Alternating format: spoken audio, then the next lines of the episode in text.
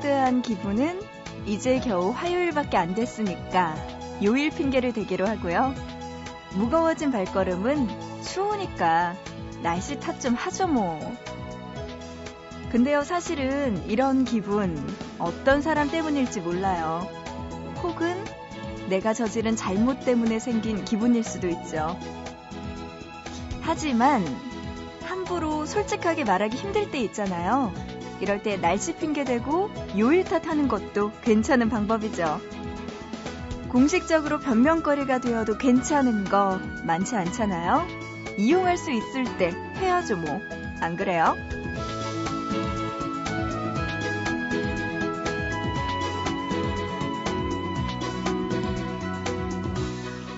혹시 이 방송을 잠 못 드는 핑계로 대주신다면 그건 감사할 것 같아요. 보고 싶은 밤 구은영입니다.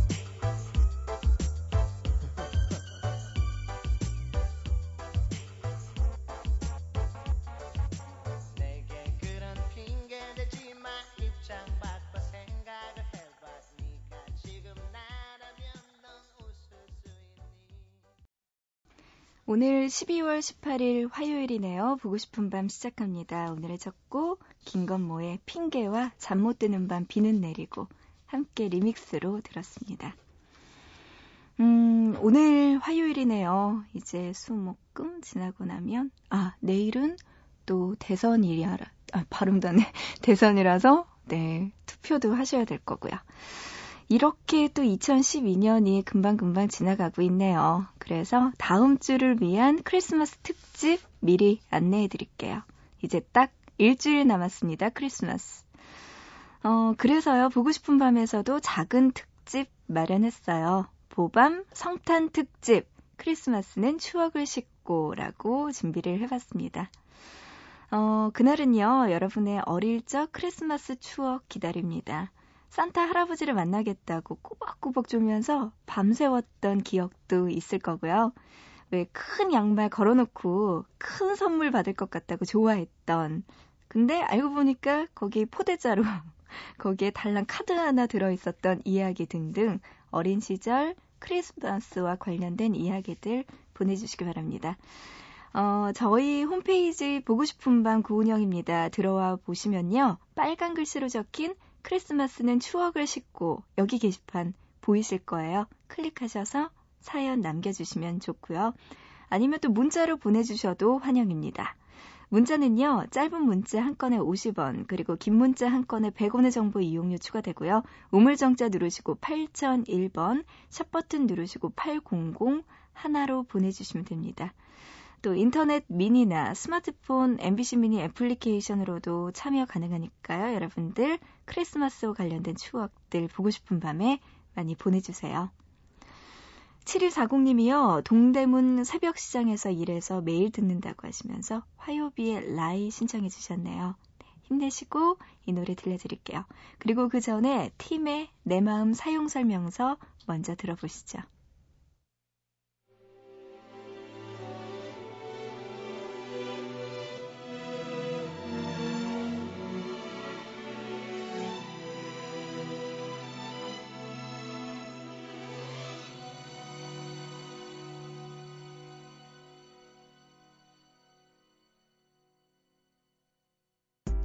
이렇게 누추한 맘에 들어와 주셔서 깊이 감사드려요.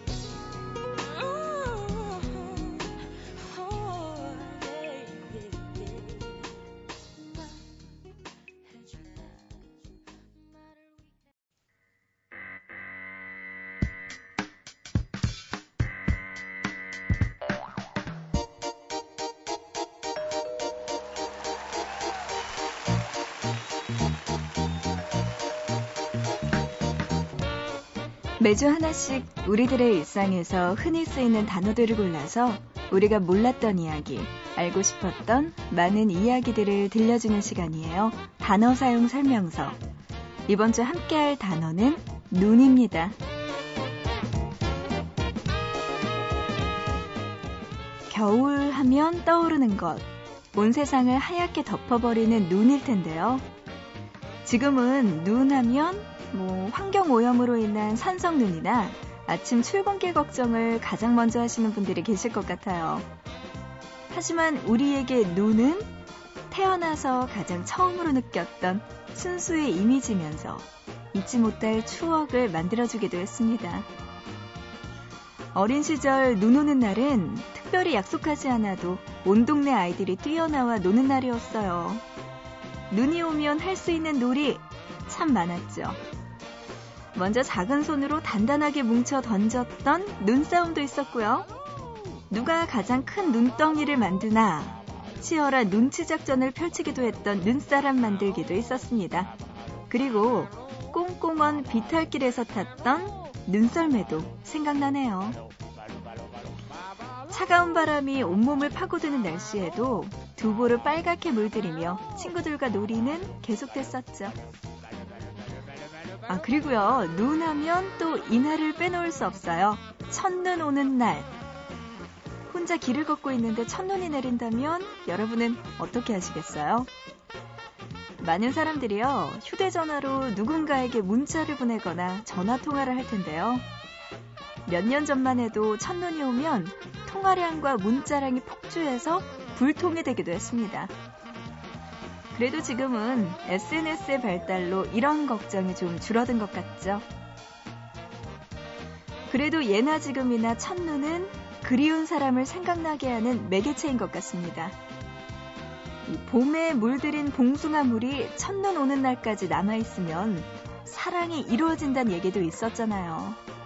그래서 첫눈 오기 전까지 손톱에 물들인 복숭아물, 아, 봉숭아물 빠질까봐 노심초사하던 모습들도 눈에 선하네요. 그러고 보면 첫눈이 주는 공통적인 의미, 아마 사랑이 아닐까 싶네요.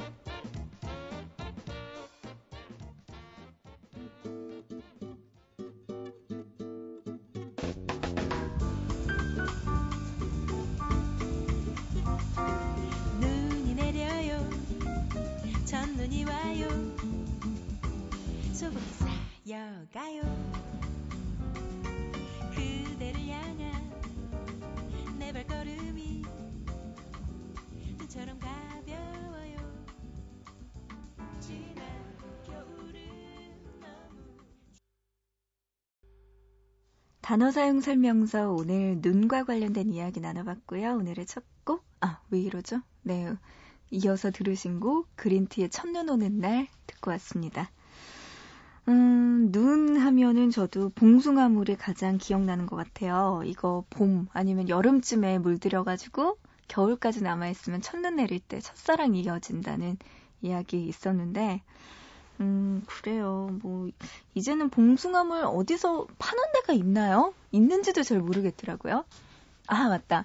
요새는 뭐 예전처럼 뭐 화분에 키우거나 아니면 화단에 있거나 그런 게 아니고, 봉숭아 물을 드릴 수 있는 이런 뭐라 그러죠? 조그만한 그런 일회용 팩 같은 게 나와 있더라고요. 그래서 그거 거기 안에 다 화학 처리가 돼 있어서 그냥 손톱에다가 대고만 있으면 봉숭아물을 드릴 수가 있대요. 그런 거 보면은 네, 참 세, 좋은 세상이에요. 그래요. 미니로 고봉근님은요, 길고 긴 군생활 마친 지 2주째입니다. 복학해야 할지, 어떻게 해야 될지 막막하네요. 제 미래는 어떻게 될까요? 잠이 안 와요. 음, 봉근 씨가 어떻게 해야 될지 모른다며 미니로 보내오셨네요. 참 고민되죠. 복학하고 나서 공부 빨리 마치고 졸업을 한다고 해도 취직을 100%할 수 있다는 보장도 없고, 그리고 휴학을 하고 뭔가 다른 일을 하면서 조금 기간을 늘리는 거, 이것도 좋긴 하지만 그렇다고 마땅한 대안도 없는 거고, 이러지도 못하고 저러지도 못하고 좀 스트레스 많이 받죠.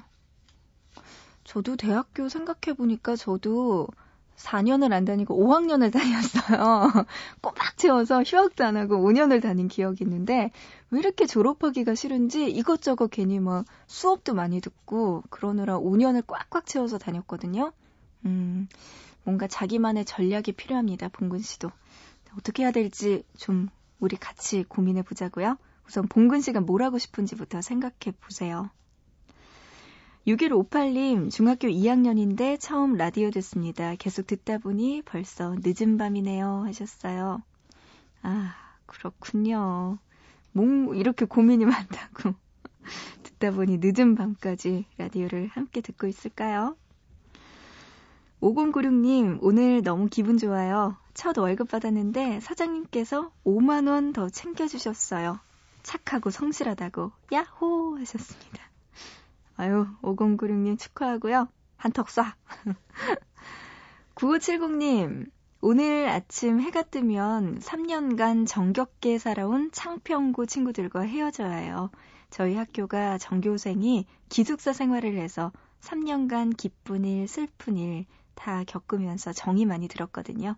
친구들과 마지막 추억을 만들고 싶어요. 하시면서 노래 신청해 주셨네요. 서영은의 졸업. 3년 동안 기숙사 생활하면 얼마나 친해질까요? 싸우기도 많이 싸우고 또 친해지기도 정말 많이 친해질 것 같은데 정말 아쉽겠네요. 그래도 졸업 축하드립니다. 친구들과 졸업 후에도 자주 만나고요. 이 노래 들려드리고요. 이어서 어, 문자로 이이륙님도 보내오셨네요. 오늘부로 3년 동안 몸담았던 학교를 떠나요. 기숙사 호실에 모여서 친구들이랑 밤새 하는데 어, 밤샘하고 있는데 우리 1호실 김현, 정빈나, 김태리, 배정혜. 또 다른 호실이지만 놀러 온 김지현. 다 잘 살자. 진짜 사랑한다. 원하는 대학 갈 수 있게 같이 응원해 주세요 하시면서 박효신의 친구라는 건 노래 신청해 주셨습니다. 이분도 기숙사 생활 오늘로써 정리한다고 하셨네요. 아마 같은 곳에서 보낸 게 아닐까라는 추측도 해봅니다. 그리고 2335님도요. 고등학교 3년 동안 기숙사 생활해온 친구들이랑 내일 헤어진다면서 밤새 마지막 라디오 들으면서 이야기하고 있는데 3년 동안 힘든 시기 같이 열심히 공부해온 친구들에게 사랑한다고 전해주세요 하시면서 이이륙님과 같은 박교신의 친구라는 건 노래 신청해 주셨네요. 그래요. 기숙사에서 같이 고생했던 친구들과 오늘 마지막 밤 같이 보내고 계신가 봐요. 여러분의 신청곡 들려드립니다. 서영은의 졸업 그리고 그 전에 박효신의 친구라는 건 김범수가 피처링한 곡 먼저 들려드립니다.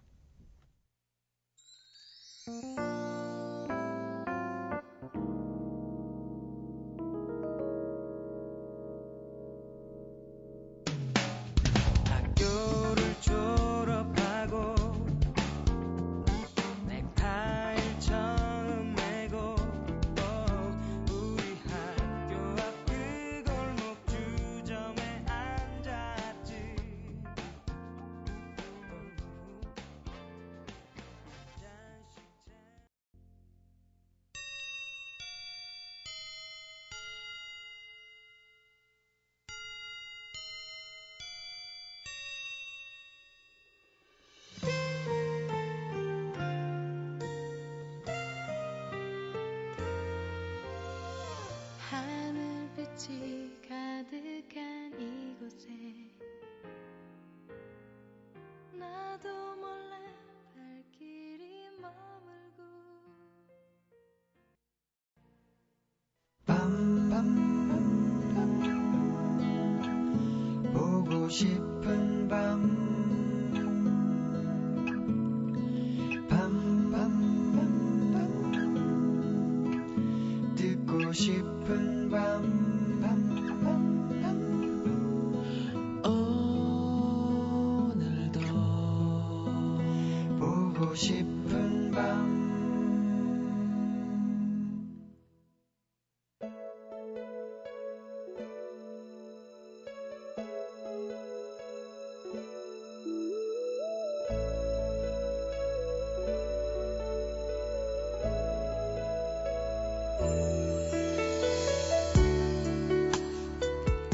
친구들이랑 같이 만화책을 십몇 권씩 쌓아놓고 돌아가면서 읽는데 자꾸 내 다음 친구만 오래 기다리게 되는 거야. 그 친구 생각해서 열심히 빨리 읽었거든? 그래도 속도를 맞출 수 없었나 봐. 결국은 내가 제일 마지막 순서로 가면서 일은 해결됐지. 근데 난 책 읽는 것만 느린 게 아니더라고. 같이 길을 걸을 때도, 같이 이야기를 나눌 때도 느리다는 말을 몇 번씩이나 들었어. 그런 얘기를 듣고 나면, 그래서 그게 그렇게 잘못된 건가 싶더라. 느리다고 해서 게으른 것도 아닌데 말이지. 그 사람에게 마음을 열기까지도 어쩌면 조금 느렸는지 몰라.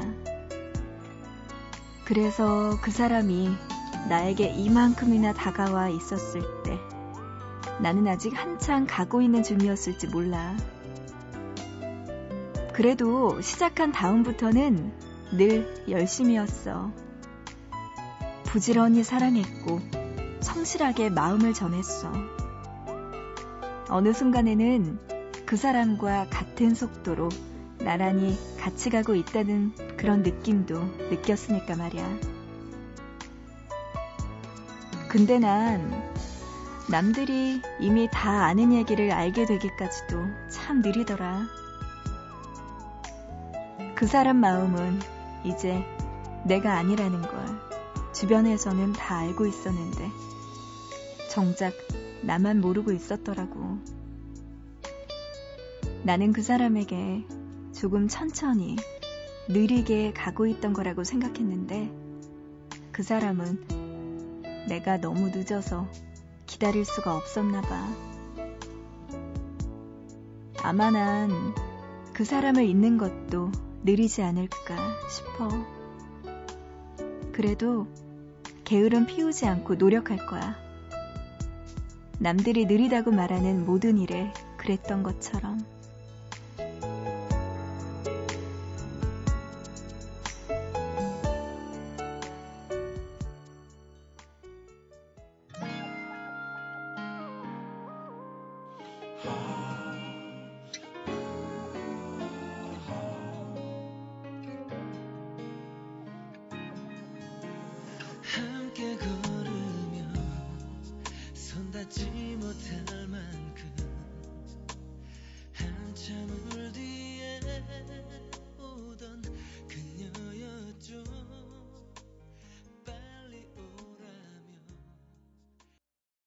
보고 싶다에 이어서 고유진의 걸음이 느린 아이 듣고 왔습니다. 미니로 이현국 님이요. 남자 넷이 여행 와서 게임하고 있어요. 게임하면서 누나 방송 같이 듣고 있습니다. 좋은 노래 부탁해요 하셨습니다. 여행까지 와서 게임이라니 참 이해가 갑니다. 이래. 저도 여행 가면 뭔가 막상 되게 뭔가를 할 것 같은데 알고 보면은 그냥 왜, 어, 영화 같은 거 다운받아서 보거나 아니면은 뭐 TV 보거나 인터넷 하거나 이거밖에 사실 마땅히 하는 게 없더라고요. 그리고 아침에 늦게 일어나고 하루 다 가고. 이 여행까지 와서 이게 뭐야 싶기도 한데 네 형국 씨도 그래요. 사람이 그런 거 보면 별반 다르지 않아요. 거기서 거기에요. 네, 그래도 게임까지 하고 방송도 듣고 있네요. 네, 좋은 노래 부탁한다고 하셨는데 많이 들려드릴게요. 그래도 아침에 좀 일찍 일어나셔서 어디 근처라도 좀 돌아 보니 돌아다녀 보시고요. 0285님, 마흔, 인생의 절반에 서 있습니다. 해놓은 건 없고, 그저 앞만 바라보고 살다. 문득 뒤 한 번 보고, 옆 한 번 보니까, 아이가 내 손 꼭 잡고 있습니다. 참, 잠 오지 않는 밤입니다. 하셨어요. 음, 가장으로서의 뭔가 책임감? 이런 게 느껴지는 사연이네요. 그냥 후딱후딱 지나가다 보니까 옆에 내 손을 꼭 잡은 아이가 있다. 어, 뭔지 아직까지는 정확하게 모르겠지만, 네. 뭔가 느껴져요. 맞아요. 힘내세요, 0285님. 에이구, 그렇군요. 그래도 가족이 있으니까 더 힘내서 잘할 수 있겠죠? 가족이 없으면 더 힘들 것 같아요. 문자로 3일2호님, 저 오늘 생일이에요. 근데 오늘 수학 시험이에요. 흑흑 하셨습니다. 요 12월 언저리에 생일이었으면 참 슬플 수도 있겠네요. 그래도 생일 축하드립니다. 수학 공부하면서 신청곡 들어보시죠. 수지의 겨울아이 들려드리고요. 이어서 6363님, 긴밤, 잠이 오지 않아 이 노래가 듣고 싶어요. 샤이니의 잠꼬대 신청해 주셨어요. 지금 두 곡 들어보시죠.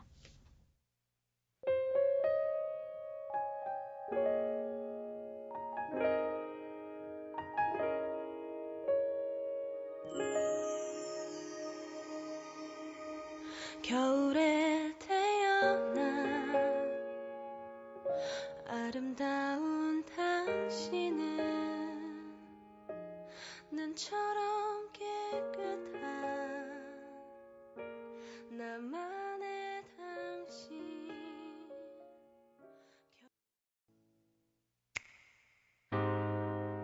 어젯밤 꿈속에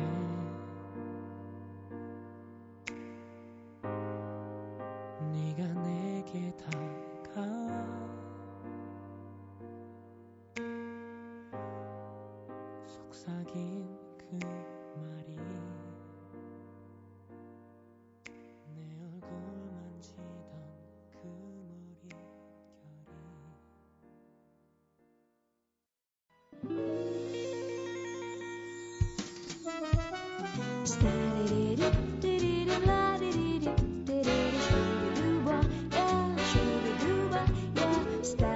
오늘의 보고 싶은 밤 여기까지입니다. 강민성 님이요. 일하면서 8시간째 듣고 있어요. 유나의 추억은 아름다운 기억 이 노래 듣고 싶습니다 하셨네요. 8시간 동안 이 새벽까지요? 와, 민성 씨 고생 많으시네요. 화이팅! 그래요. 오늘의 끝곡입니다. 유나의 추억은 아름다운 기억 들으면서 마치고요. 우리 또 내일 다시 만나요.